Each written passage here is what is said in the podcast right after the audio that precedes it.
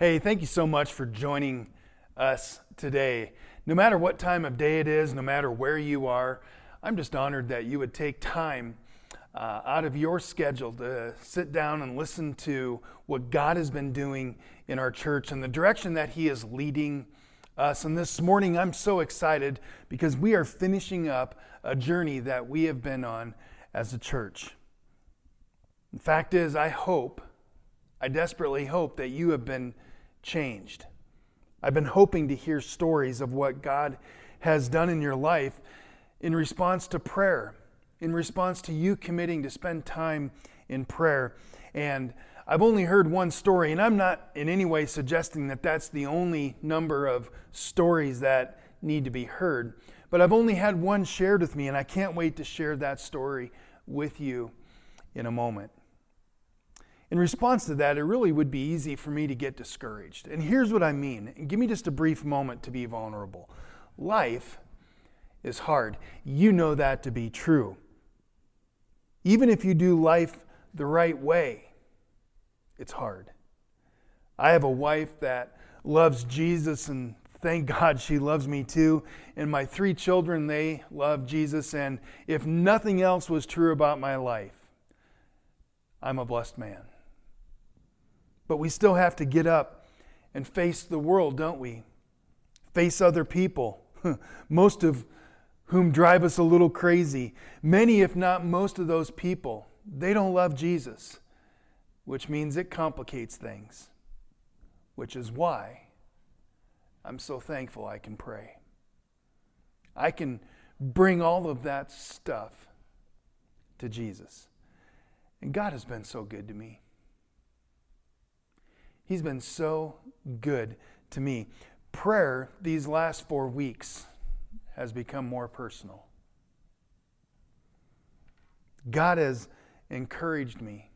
I believe with all my heart that I trust Him more today than I did four weeks ago, which is what I'm hoping you're experiencing as well. That's my deepest desire.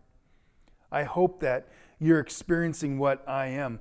God has been so good, church. He is so good, and He wants for you and I to have an amazing life full of His presence and to be full of His blessings. But those blessings, they're not freebies. They aren't random surprise gifts. The greatest of all God's blessings come as a result of choices that you and I make. And those choices, are almost always on the other side of our fears. Can I say that one more time? God's blessings are not freebies. They aren't random surprise gifts. The greatest of all blessings come as a result of choices that you and I make. And those choices are almost always on the other side of our fears. That's one of the major benefits of prayer. When you spend time in, in the presence of God, when you pour out your heart and when you open yourself up to what He has to say to you, you increase your prayer muscle. When your faith grows, fear loses its grip on your life. And fear keeps us from experiencing a thousand blessings from God. Fear looks at human resources, human answers, and it keeps us from saying yes to God's resources and the answers that only He can provide. Church, I want you to write this question down. And I hope that you revisit it often. It's simply this What blessings am I missing out on because I'm allowing fear to dictate the choices God puts in front of me? You see, fear is the great enemy of your relationship to God. Hmm. Do you know what a governor is? Not the head of the state, but a governor in regards to a vehicle. It's an electronic device that is installed on most vehicles that are purchased today. That governor controls the top speed of your vehicle.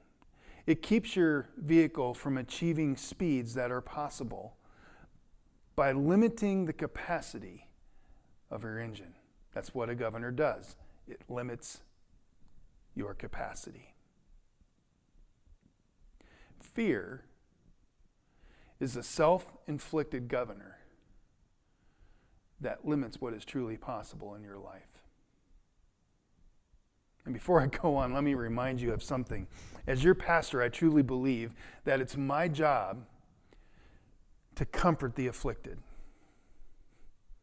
But it's also my job to afflict the comfortable. Because here's what I truly believe about most Christians most are too comfortable. Most play it too safe. And the beauty of prayer is that the more time you spend doing it and you're in it, the less fear controls and limits your life. God's voice grows, and because of that, you have more courage. Prayer releases spiritual power that removes those things that govern your life, that which is keeping you from experiencing God's hand, His presence, and His power in your life. And so today, I want us to look at the difference between firsthand experiences and secondhand experiences. The first is filled with wonderful experiences, stories that you can't wait to share with others. Whatever God has been doing in your life, that's a firsthand experience.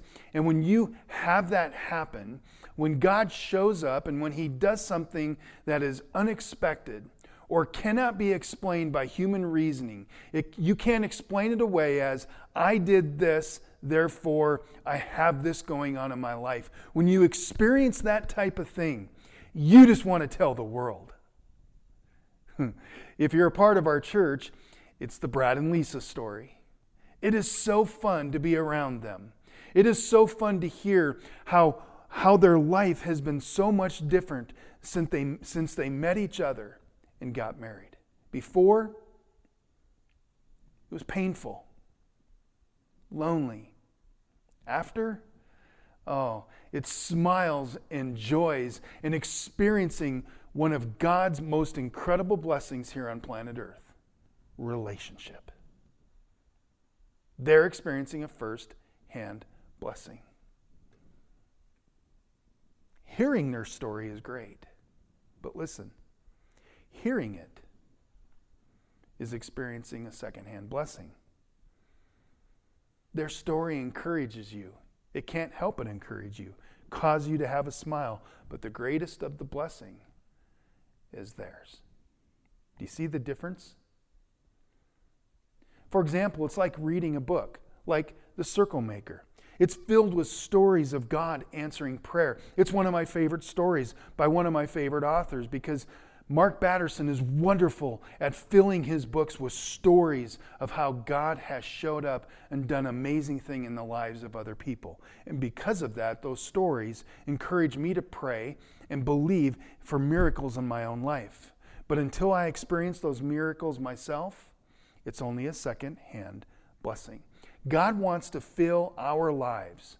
God wants to do for you and for me things that will allow us to experience both firsthand and secondhand blessings. And, church, I want to challenge you this morning because it would be very easy to settle for secondhand blessings, but there's so much more. There's so much more that you can experience if you are compelled to do whatever it takes to experience God firsthand in your life. Fortunately for us, there's a verse in the Bible that shows us what God desires. It's a wonderful verse. Let me share it with you. It's found in the book of Hebrews, chapter 11, verse 6. It says this It is impossible to please God without faith. Anyone who wants to come to Him must believe that God exists and He rewards those who sincerely seek Him. Hmm. What a wonderful verse. And there are several key words in this verse. And, and before, before I want to share with you one of those powerful words, can I encourage you to do this? Mark this verse up in your Bible, highlight it, asterisk, mark, uh, underline phrases or words or the whole thing that speak to you. Meditate on it.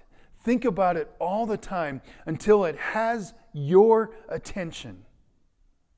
Because here's what I believe. Do you know what a mature Christian looks like? Hebrews 11:6. If you don't want to settle for for just getting by in your relationship with the Lord. If you want all that God has for you, then you need to wrap your mind around this verse and allow this verse to compel and change your behavior because it will.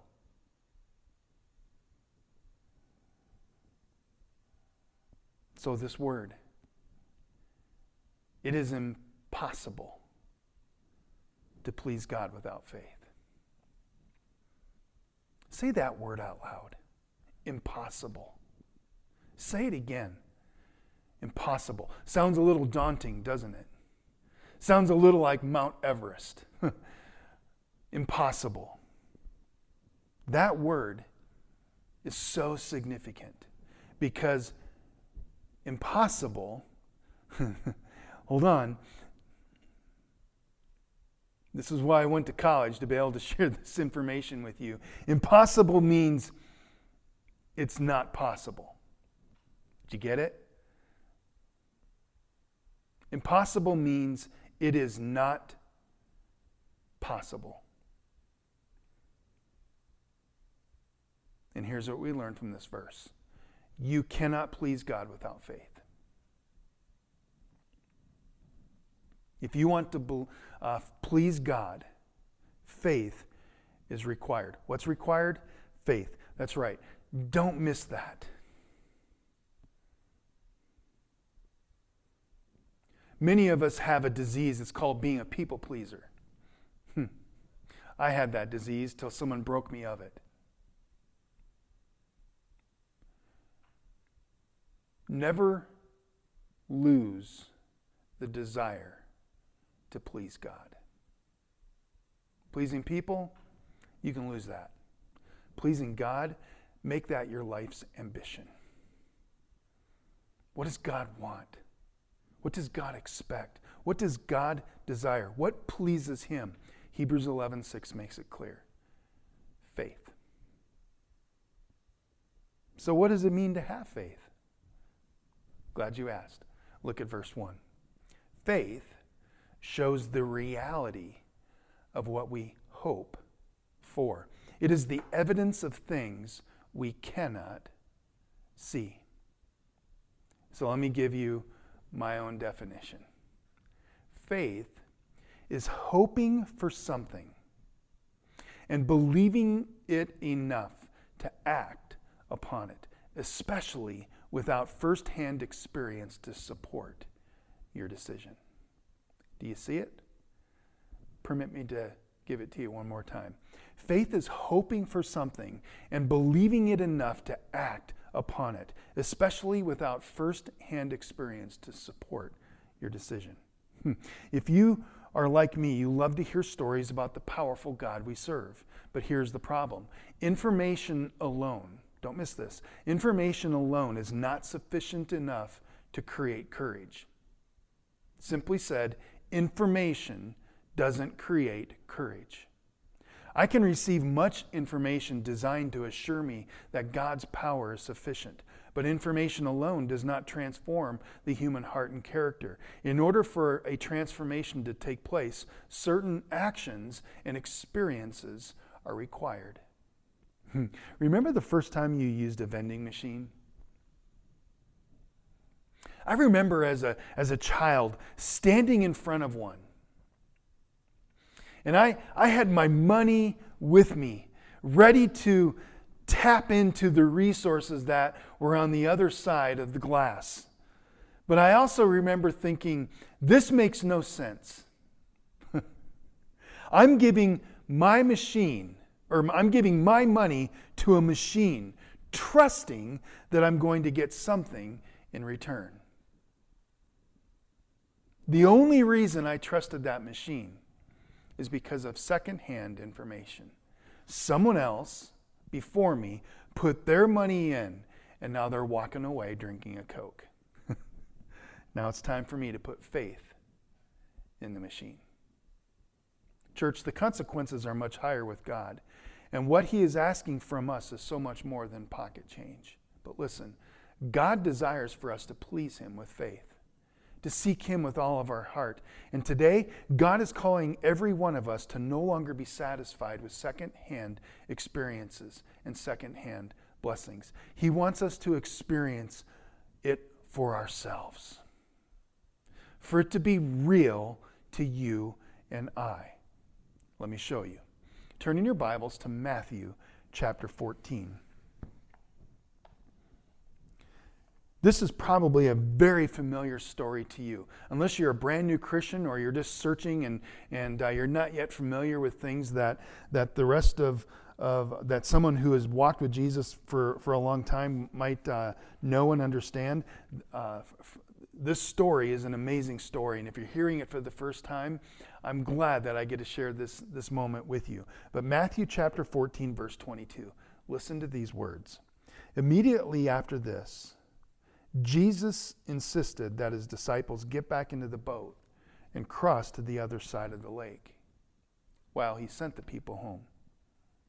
After sending them home, he went up in the hills by himself to pray.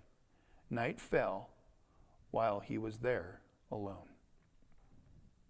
Meanwhile, the disciples were in trouble, far away from land, for a strong wind had risen, and they were fighting heavy waves.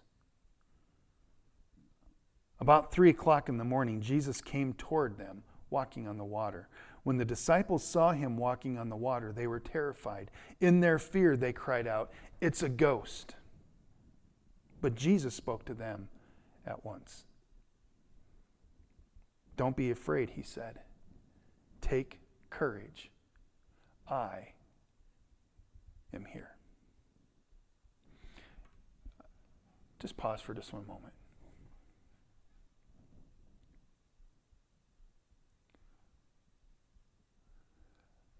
I don't know what storms are going on in your life.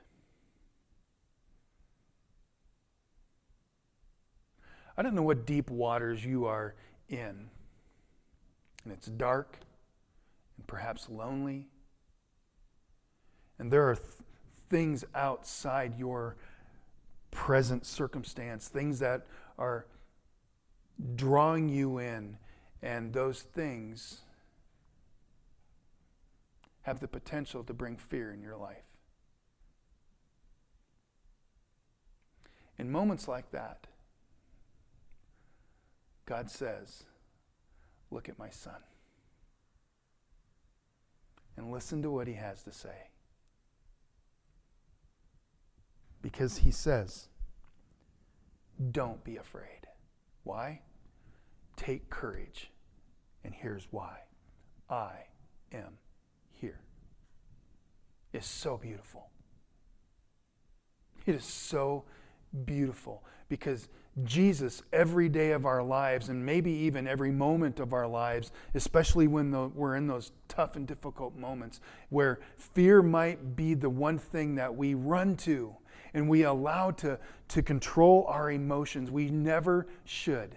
Because it's in those moments that Jesus, you ever, you ever done this with a child, takes your face and, and pulls him in and, and causes you to be eye to eye with him. And he says, Don't be afraid. Take courage. You are not alone. I am here. Those are such beautiful words. And I love the beautiful response of one of the men in the boat. Then Peter called out to him, Lord, if it's really you, tell me to come to you walking on the water. Yes, come, Jesus said. So Peter went over the side of the boat and walked on the water towards Jesus. Isn't that beautiful? It's such a beautiful picture. The very thing that he was afraid of just moments before, he is walking towards. It's so beautiful. His circumstances didn't change except for this Jesus is with him. It's so good. Verse 30 But when he saw the strong wind and the waves, he was terrified and began to sink. Save me, Lord, he insisted. Jesus immediately reached out and grabbed him. You have so little faith, Jesus said. Why did you doubt me? When they climbed back into the boat, the wind stopped. Then the disciples worshiped him. You really are the Son of God, they exclaimed. After they had crossed the lake, they landed at Gennesaret. When the people recognized Jesus, the news of his arrival spread quickly throughout the whole area, and soon people were bringing all their sick to be healed. They begged him to let the sick touch at least the fringe of his robe, and all who touched him were healed.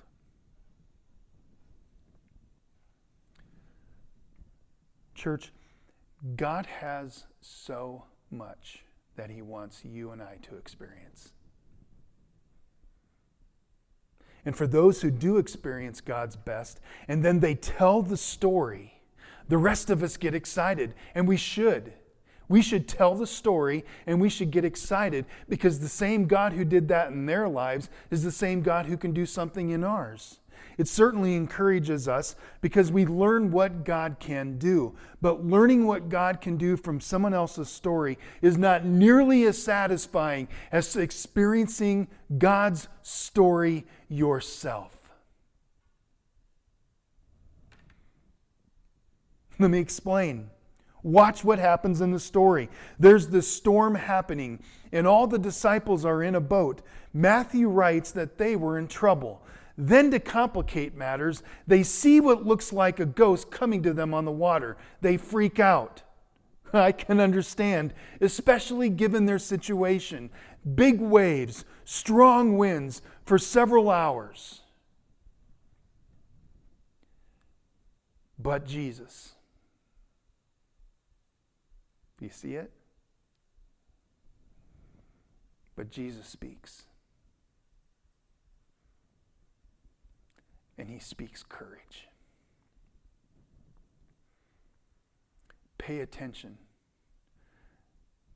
to the voice of God. It matters more than your surroundings. What Jesus has to say should speak to your fears and increase your faith. One of the disciples did hear Jesus, and he pleased God. Remember Hebrews 11:6? He pleased God because he got up out of the boat and walked on the water. He saw Jesus walking on the water, so he believed he could too. I love it. Learn the lesson. Let me say it this way. It is always the right decision to do whatever you can to get closer to Jesus.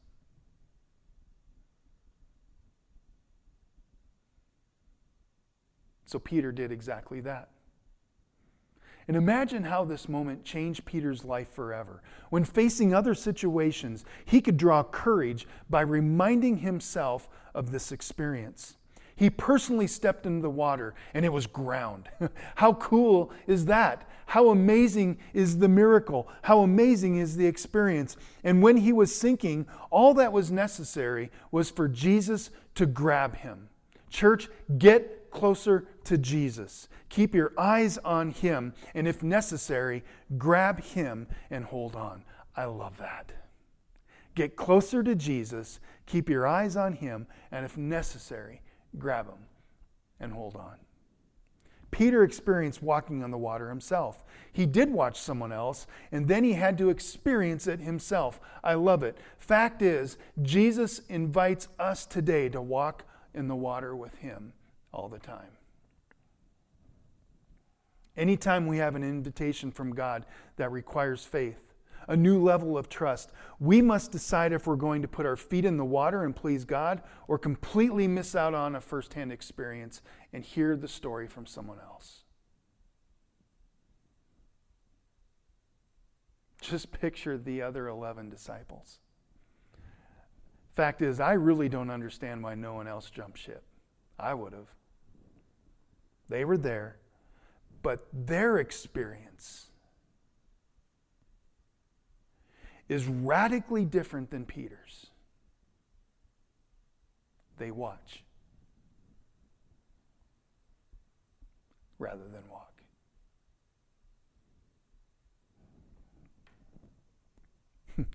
I love a good story. But I would rather it be mine.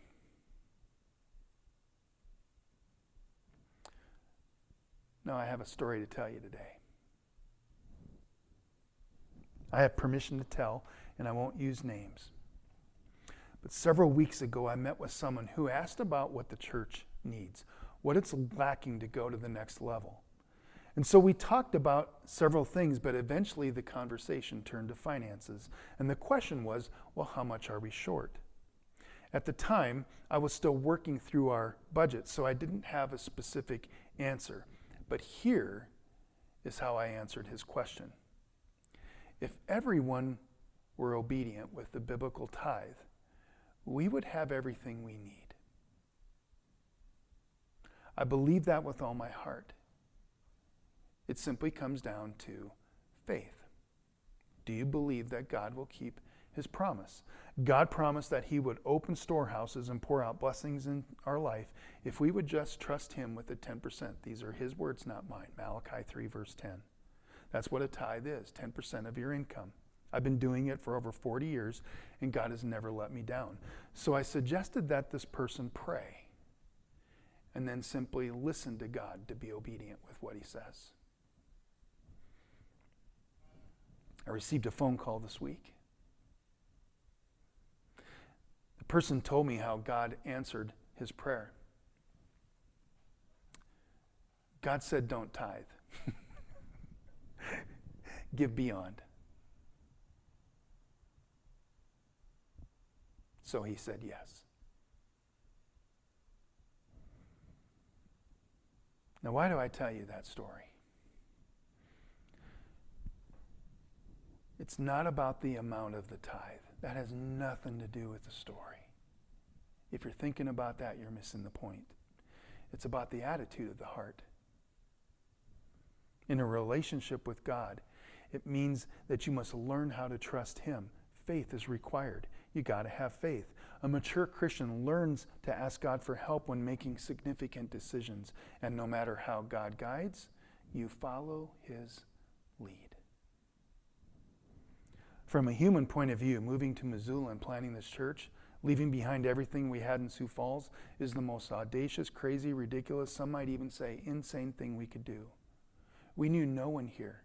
I will tell you that I am closer to God. I hear Him speak. He trusts me with thoughts that are not my own. He has provided you, the church. What would we have missed out if we had chosen not to respond to God in faith? What would we have missed out on? I think it would be the same thing that Peter would have missed out on if he didn't get out of the boat being closer to his Savior. of all the blessings that God could give us in our life, everything pales in comparison to a close relationship with the Father.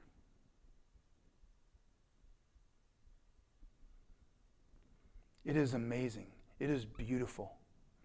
Picture Peter, Jesus grabbing him and pulling him out of the waves, and then them walking together back to the boat. I would not want to be one of those 11 disciples. I want to be Peter. I finished this morning with a quote from John Wesley. Listen to what he has to say. It is so powerful. He says, Give me 100 preachers who fear nothing but sin and desire nothing but God, and I care not a straw whether they be clergymen or laymen. Such alone will shake the gates of hell and set up the kingdom of heaven on earth. God does nothing but an answer to prayer.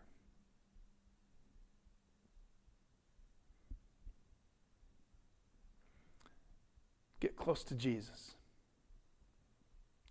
Keep your eyes on him. And if necessary, grab him and hold on.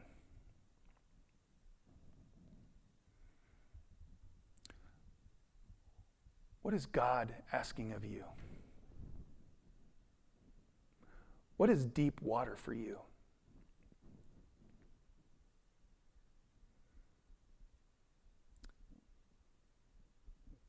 And faith is required to step out of the boat.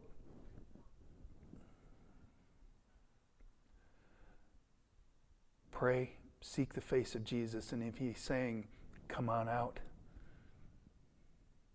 I know that first step is a hard one, but you're one step closer to me, whatever that might mean. God wants you and I to experience firsthand blessings and firsthand experiences in our relationship with Him. And when you start experiencing that kind of thing, secondhand is never good enough.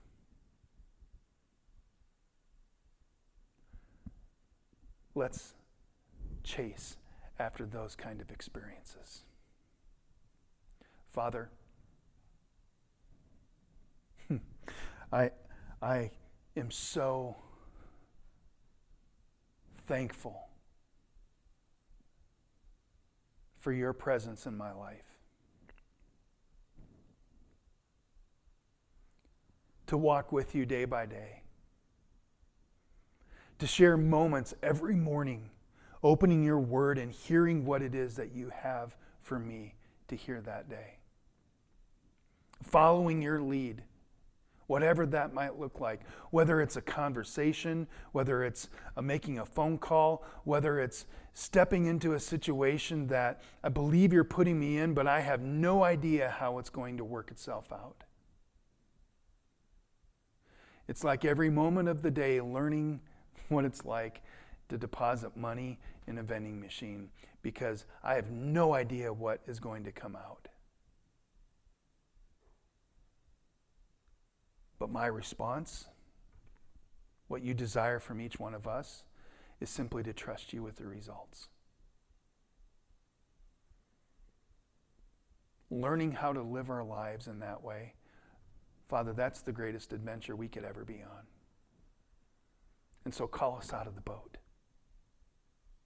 And give us the courage to face our fears and say, Not today. you will not determine today what I do especially in this moment. May faith rise up in us